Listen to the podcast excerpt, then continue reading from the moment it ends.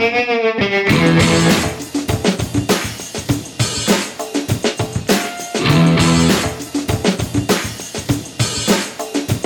welcome to Black Sparrow Radio, KBSR, transmitting from the lovely little city of Taylor, Texas.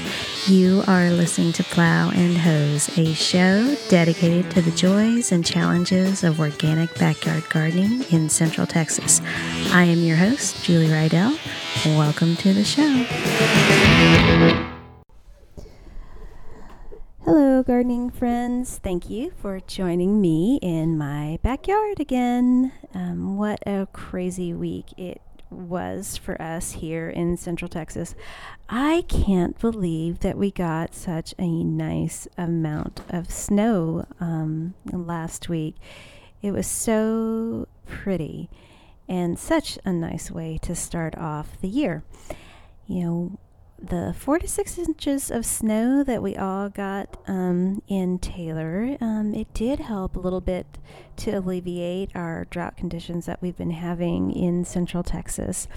Now, even though it's wintertime and on the chilly side, it's really easy to forget that um, we can have winter drought conditions. You know, right now in um, January 2021, our little part of central Texas is actually experiencing moderate drought conditions um, in some areas of central Williamson County having severe drought um, conditions, which is not good for our blackland prairie soil. That nice wet snow that we got was super great. Um, but snow doesn't produce as much water accumulation as rain. I read that five inches of heavy wet snow, like we got this past week, it only equals about one inch of rain, so that's a little disappointing. And that lack of moisture um, in our area, um, in, in our soil, it causes um, slow growth and um, it can also cause crop damage and it's really hard on our houses um, if we have a slab foundation. And you know, I know uh, not a lot is growing right now, but the farms and pasture land um, here pretty soon. Um, it'll be time for farmers to plant, and then also all the grasses will um, break dormancy and, and, start to grow. And it'd be really nice if we could get a, just a little more precipitation to get us out of drought conditions and start the spring growing season off just right. Plus, you know, more winter rain means better spring wildflowers. So keep your fingers crossed that we get some nice um, rain in the near future or maybe even some more snow. You know, that'd be all right too. Snow is a lot more fun and the kids really, really love it. I do too. All right, last week I spent the whole show talking about starting seeds indoors, and I don't um, plan on rehashing all of that, but I do want to mention and remind you all that if you want to get a jump start on those warm season plants like peppers and basil and tomatoes, you need to start your seeds indoors this week. I finally did see I finally did see some seed starting items at um, one of the big big box stores here in town. So if you are wanting to start seeds, I wouldn't wait too long to get everything together.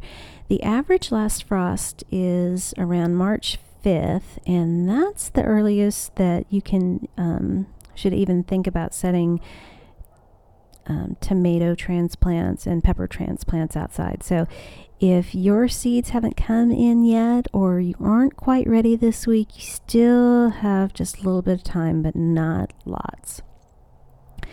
Even though it's chilly right now, that long hot summer isn't too far away. Tomatoes and peppers and basil, they all need time to grow and mature and to be productive plants before that brutal heat takes over. If you don't get around to starting indoors, um, starting your seeds indoors this year, eh, or you know maybe something goes wrong with um, all your seedlings, that's okay. You can always buy transplants; they'll be a- available for um, a while. Um, independent nurseries will have the best selections of transplants, and they will have all the tried and true varieties that do best for us here in Central Texas. And you know, you'll probably find some um, more interesting um, and unusual varieties too. Some farmers markets around here will have plants for sale in the spring, and you might find a friend or two um, who have extra plants that they've started. And of course, you can always find uh, transplants on like Craigslist, even eBay and Etsy, and um, of course, specialty plant websites. You're going to end up paying more if you have to have them shipped to you, though. Now, if you are just getting into starting tomatoes from seed, you might have noticed a couple of terms that are used to describe them determinate and indeterminate. A lot of times you'll see these words um, all by themselves on a tomato seed packet or on the in the website description or the description in the seed catalog. It'll just say determinate or it'll just say indeterminate and they won't even be in used in a complete sentence. These two words aren't um, aren't common gardening um, words, and they only apply to tomatoes. So you may not be familiar with them, or you're like me and it confuses me all the time. Um, and it, it really took a, a while to um, remember the difference. Determinate and indeterminate um, are words that describe how tomatoes grow. All tomatoes will be one kind or the other. So, when you are selecting tomato varieties, you'll want to know how they grow. Are the plants vining tomatoes or are they bush tomatoes? Determinate tomato varieties are also called bush tomatoes because they kind of sort of grow like a bush. They're bushy. Um, they're fairly compact and they only get to be about four feet tall and then um, they stop growing. I like to think that they are determined to stop growing. These plants are like, I'm going to grow and I'm going to grow and then I'm going to stop. And once they decide that they are full grown plants, they'll stop um, growing all their green parts. And that's when they will start putting on flowers.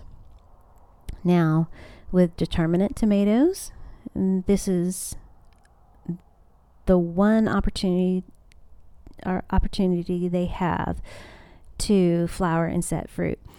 With the right growing conditions, you will get lots of flowers and then you'll get lots of tomatoes. All the fruit on a determinate tomato plant will ripen at the same time, like within a week or two. And then the tomato plant goes dormant or it, will die. You might as, um, you know, if it does go dormant um, and, and you give it a chance to rest and recuperate, you might be able to get a second harvest um, from them, but they're not going to be as prolific. So, if you have something else that you want to plant in your garden, just go ahead and um, pull those tomato plants up after you harvest all those great tomatoes. So, just quick review. Um, determinate tomatoes are smaller plants. They don't get that big, and you're only going to get one crop. Determinate tomatoes also tend to be um, early producers, so you can harvest lots of tomatoes fairly quickly into the growing season. Because they are smaller plants, determinate tomatoes are suitable for container gardening. Just be sure to plant this type of tomato in at least a five gallon container. The larger the better, since all tomato plants have extensive root systems and they do their best when they have plenty of room for their roots. So, if you know somebody who would like to grow their own fresh tomatoes, but they really don't have the space or the inclination to do a bigger raised bed or an in the ground um, garden, um, you know, maybe maybe they live um, in in a rental house, or maybe they're older and they don't really want a big extensive garden. Then a, um, a container garden um, could be a really nice way for them to have access to fresh vegetables like tomatoes. So, you know, you can help them pick out a few determinate um, tomato plants to um, to put in large containers, and that would be a really really simple thing to do. Um, you don't need to prune uh, determinate tomatoes either, so they're really easy to take care of. Since they don't get that big, four feet or so, determinate tomatoes don't need a lot of um, caging or staking or any sort of other supports.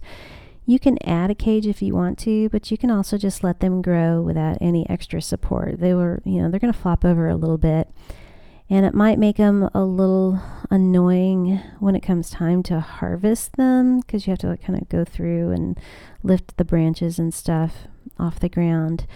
Um, I prefer to go ahead and stake or cage them. Um, it just keeps the garden a little more tidy and it keeps um, the tomatoes off the ground. And um, tomato plants make me really itchy. So um, the less that I have to handle them, the better. So, those determinate tomatoes are the types of tomatoes that grow more like a bush and they don't get all that tall because they stop growing when they get to be about three or four feet tall. Um, that's when they start to put all their energy into making flowers and fruits, and then you get one really good crop all at once.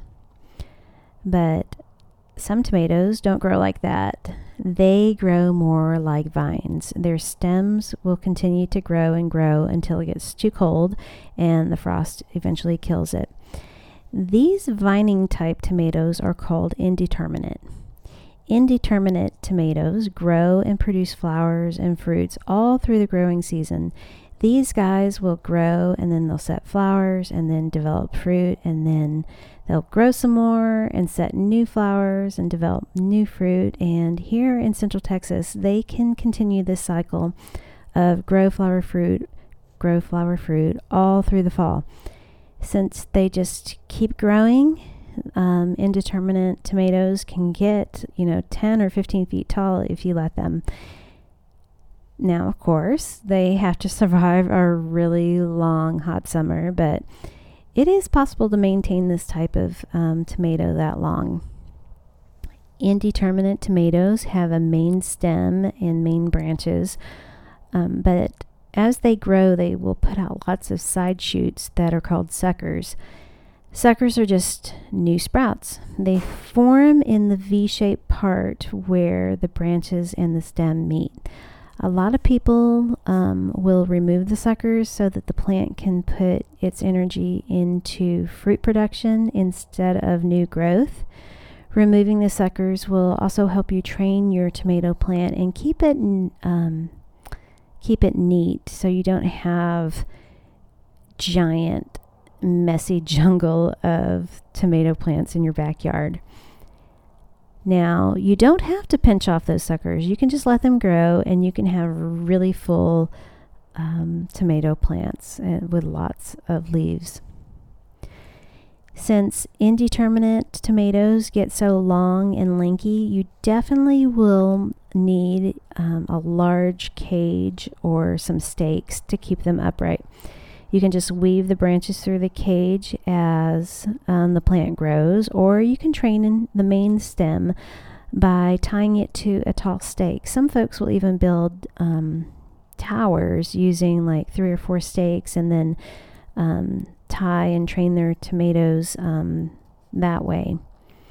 Indeterminate tomatoes will need support um, because they um, the branches can break and they can get damaged and topple over um, because they're they're top heavy. They can um, just kind of fall over from their own weight. Well, anyway, no matter what you decide to do, you will definitely want to place a stake or a cage around your tomato plants before they get very big. Tomatoes have pretty extensive root systems, and when you transplant your tomato seedlings outside into the, their permanent spot in the garden, um, it's going to focus on getting their roots established before they start spending time growing um, the parts um, above the ground. So don't wait until the top parts of your tomato plants start to, to grow. Um, go ahead and put your cage or your stakes in because you don't want to come in after the fact after they started really growing because um, you don't want to damage um, the root system by you know jamming a stake or a cage into the soil and uh, disturbing their roots. Be sure your cages or your stakes are placed firmly in the soil. They need to be kind of secure in the soil. Like you don't want them to like fall over. Um, you want them firmly in the ground um, because once those tomatoes start growing, um, the weight of a big tomato plant can cause the cage to lean over or if it's not secure, um, the cage or the stake is just going to pop out of the ground and it'll be useless as a support. So if you're growing either determinate or indeterminate tomatoes, you're going to want to place your plants two feet apart in the garden. And if you're using containers, um, just put one plant per pot. Tomatoes are big plants, so they want plenty of space. Like I mentioned earlier in the show, um, these two terms, determinate and indeterminate, really aren't used a whole lot since they only describe tomato growing habits. So, just to recap, determinate tomatoes grow more like a bush. They stop growing and then they fruit, and then they um, they flower and then they fruit, and they only do this once. Indeterminate tomatoes are vining tomatoes and they continuously grow and flower and fruit all through the growing season. Both can be quite prolific, but determinate tomatoes, um, you get them all at once, whereas indeterminate types, you get tomatoes over the course of the growing season. Most growers, uh, most gardeners grow both um, types.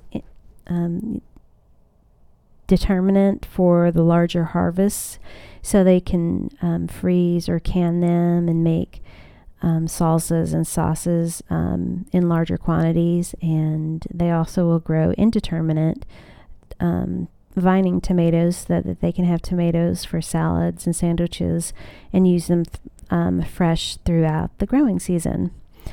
A lot of the older heirloom varieties are indeterminate. These tend to be the ones that are eaten fresh, like sliced or in salads.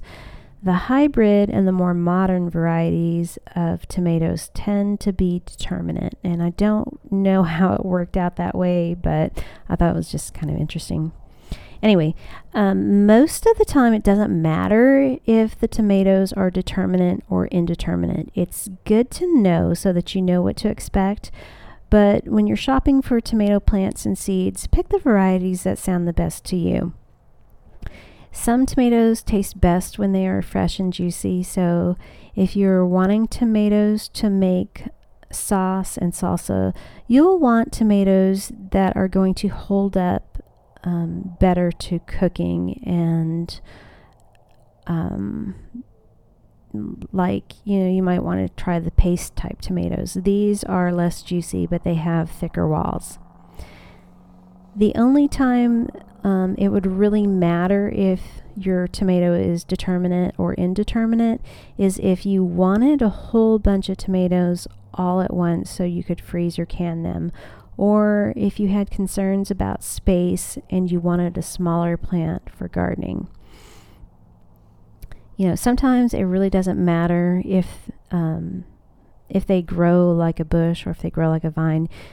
You just buy them because you want them.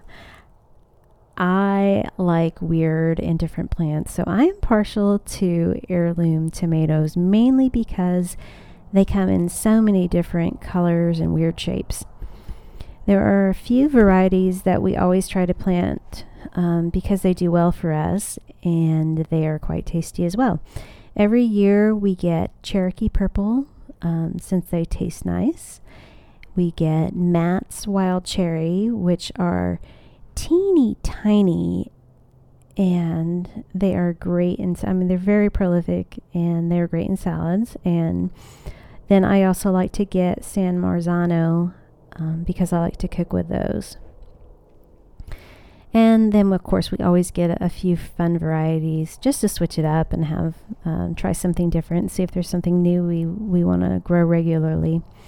Last year, I planted an Italian tomato called um, Costoluto di Parma, mainly because it was bright red and deeply fluted, and it kind of reminded me like of an accordion or maybe like a lampshade. Um, we also had um, an orange tomato. Um, I don't really remember what that was called. It was just a transplant that we picked up at the nursery. This year, I ordered some interesting sounding tomato seeds to try, and I'm really excited about them. I can't wait for them to get here. I hope they come pretty soon.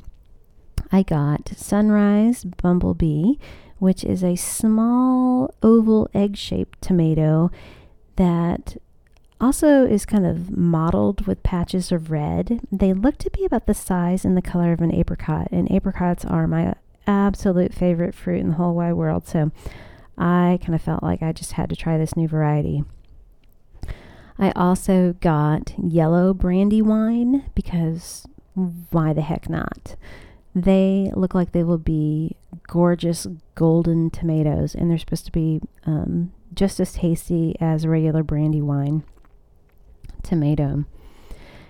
I bought some Hungarian heart tomato seeds because um, they are a dark pink tomato, and I was really sold on how versatile they sounded.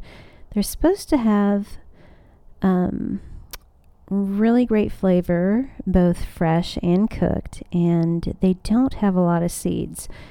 They are kind of large and dense, and they look like they have some heft to them. They are heart shaped, but not like cute Valentine shaped hearts. Um, they look more like an actual organ shaped heart. Um, they don't have like different chambers and they don't have like an aorta or anything, but they have like a vaguely anatomical heart shape. I, I thought that was kind of cool, so I bought those. And then I also got a packet of uh, Granny Cantrell seeds because I read that they won um, an award for best flavor a few years ago, and I thought the name sounded cute. I also got some Chiapas Wild and Puntos Banda tomato seeds from nativeseeds.org. Um, this uh, I got them because this company specializes in seeds that grow um, really well in desert and arid um, conditions. That company is based in Arizona, and while we don't have the extreme desert conditions like Arizona, um, but you know, being here in Central Texas, we can have awfully brutal summers, and I'm kind of speculating that these two varieties might do really well for us here in Taylor. Punta Banda seeds were found in Baja California, and they did really well um, at their test gardens in Arizona. The description said that they were staff's favorites, so I decided to go get those. And that um, they are small, bright red cherry tomatoes, and they're said to do really well in poor soils. Chiapas wild tomatoes are small, little orangish fruits that are supposed to be um, quite sweet. They were found and collected in Mexico near the Guatemala border. Well, now that I told you all about um, the types of tomatoes that um, I've picked out for this year, it sounds like I'm, I'm going to have a whole lot of small tomatoes this year if everything grows and produces uh, like it does in my head uh, because I am a total plant optimist and I have all these wonderful fantasies of having tons and tons of produce and flowers. Okay, um, it. I want to mention this. It is still a really good time to plant fruit and nut trees. If you have something special that you want to plant, you need to get on out to the nurseries and look um, look for them. I really love having fruit trees in my backyard.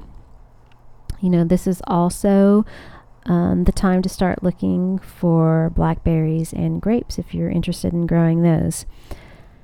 And this is just my personal experience, and I think that grapes are kind of hard to grow here in Central Texas.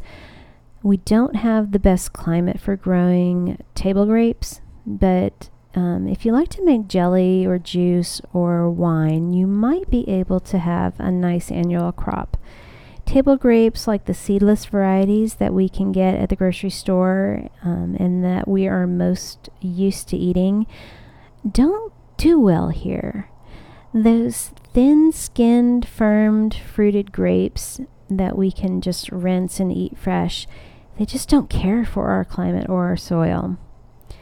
And you know while you're like doing research on your grapes you will see a lot of websites that say you can grow the nice seedless table grapes like flame or thompson in our zone 8 but you got to remember there are a lot of microclimates in zone 8 if you go look up the horticultural zone map um, you'll see that zone 8 actually runs from the Pacific Northwest and then kind of goes down the Pacific coast and then across the southwestern border with Mexico and then it runs through central Texas and then extends through the deep south along uh, and then along the east coast into North Carolina. And that is just one huge zone. Um, you know, here in central Texas, zone 8 um, is actually divided into Zone 8A and 8B. And Taylor and our part of Central Texas is in Zone 8B. Zone 8A is just a little bit colder in the winter, and Zone 8B is just a little bit warmer. It only averages out to be like a 5 to 10 degree difference, but it's just enough to cause p- problems with um, plants, um, plant selection for those um, plants that are temperature sensitive. And of course, the soil is all different across the U.S. in Zone 8. But just because we can't grow those nice, thin skinned, firm table grapes, um, that doesn't, you know, doesn't mean we can't grow grapes at all. We can grow a, f- um, a handful of different kinds here in Central Texas. Now, when it comes to grapes, I'm going to recommend that you do your research on growing grapes and the different varieties. And you'll want to get familiar with the names and whatnot. If you primarily shop at local independent nurseries, you will have the best luck finding varieties that will actually grow here well. And that's because local nurseries are extremely familiar with the plants and um, everything that they sell. And that's because they do, they actually purchase directly from the wholesale nurseries. Big box stores, they you may see them carrying grapes, um, but their corporate buyers don't live in Central Texas, and they are a lot less likely to care about our growing conditions here and they're probably more likely to be more concerned about the kind of deal that they can negotiate. So that's just a little warning because it is tempting to see grape plants for sale at really good prices at the big box stores. I've just stopped paying attention to those when I see them um, in the stores every February and March because I've had zero luck trying to grow them here and even though they are cheap, they just don't do well here. You are listening to Plow and Hose uh, radio show and podcast on KBSR Black Sparrow Radio. If you are enjoying my show, I hope you'll go out to www.blacksparrowmusicparlor.com and learn more about our cool little digital radio station broadcasting from Taylor on the website, you can check out all the um, other great music and talk shows that we have. We have lots of really great music, of course, and then a bunch of interesting hosts who chit chat about all kinds of things um, from local politics and current events um, societal topics and culture. And, you know, there's even this little awkward show dedicated to growing things in Central Texas. KBSR is um, almost 10 years old now, and we are about to celebrate the one year anniversary. So I know I have some insider information that we are planning to have a fun members only event to celebrate the first year anniversary. Um, and that will be held at the Black Sparrow Music Parlor. So if you're interested in attending um, that exclusive members only event, I'd really encourage you to go out to the website and learn how to become a member for as little as $5 a month while you are out on the internet, be sure to stop by um, the Plow and Hose Facebook page and go ahead and like and share my page. Feel free to send me a note or ask a question. I would just love to hear from y'all. Okay, let's go back to talking about growing grapes in Central Texas. We can grow them here in Taylor and Central Texas. Um, you know, there are several vineyards out in the hill country, you know, um, west of Interstate 35. Those grapes grow um, out there. Those are wine grapes, and they grow pretty well in the soil that they have out there, which is pretty rocky and limestone and caliche. You know, over here in Taylor, on this side of 35, we have that heavy blackland prairie clay soil. And those wine grapes that they grow up there, they don't care for our soil. Um, that's too bad because if they did, we would probably have um, some really successful vineyards or two out here in Taylor, but we don't. Now, we can grow a handful of varieties here, but just know they won't be like the grapes that you get at the grocery store. The kinds that we can grow aren't the best for eating right off the vine. Um, at least the few that we've tried to grow here as table grapes were um, kind of disappointing. Those grapes had thick skin and big seeds, and the texture on the inside it was just kind of gelatinous and slimy. The kids were so excited when we started getting grapes. Um, but then they were quickly disappointed because they were not at all what they expected. And, you know, I, I don't really blame them because I don't like slimy insides either. The first couple years that we um, we had some nice crops, and I was able to um, pick enough to um, make juice, and I um, uh, one year, um, I actually used the juice to make homemade grape jello with um, gelatin. I thought they tasted so good, so much better than the box of artificially flavored um, jello stuff. But because I used the juice that I made, and of course, I didn't filter it, um, my juice and my gelatin were so nasty colored. Um, it was fine if you didn't look at them, but nobody wanted to eat my khaki colored jello. Oh well, they had their opportunity and they missed out because I will probably not be ever make it again. And that's because um, there's something going on with our grapevines. Um, the past two years, we've gotten lots of grapes, but they all went bad and they died on the vine.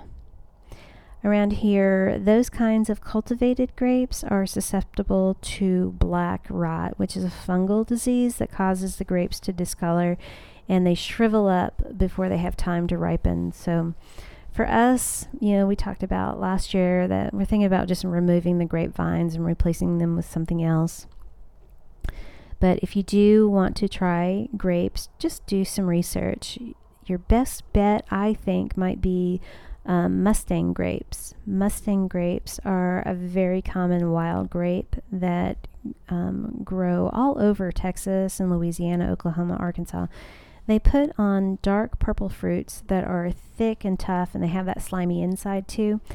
But these wild grapes are very acidic and they're unpleasant to eat raw, but they can be quite tasty when you add a bunch of sugar and turn them into jam or jelly or wine.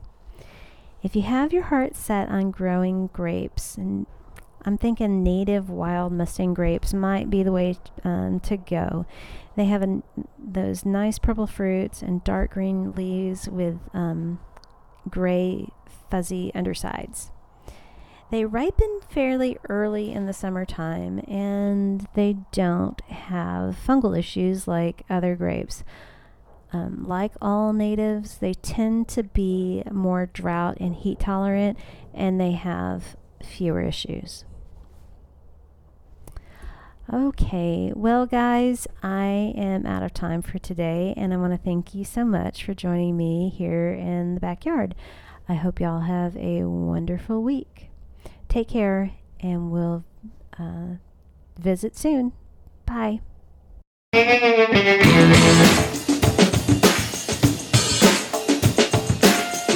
Production assistance provided by KBSR Black Sparrow Radio. Original music created by Alex Cuervo. Discover more of his music at alexcuervo.tv. If you love plants and gardening in Central Texas, be sure to click the subscribe button wherever you get your podcasts and never miss seasonal information on Plow and Hose. Plow and Hose is written and recorded at my home in Taylor, Texas.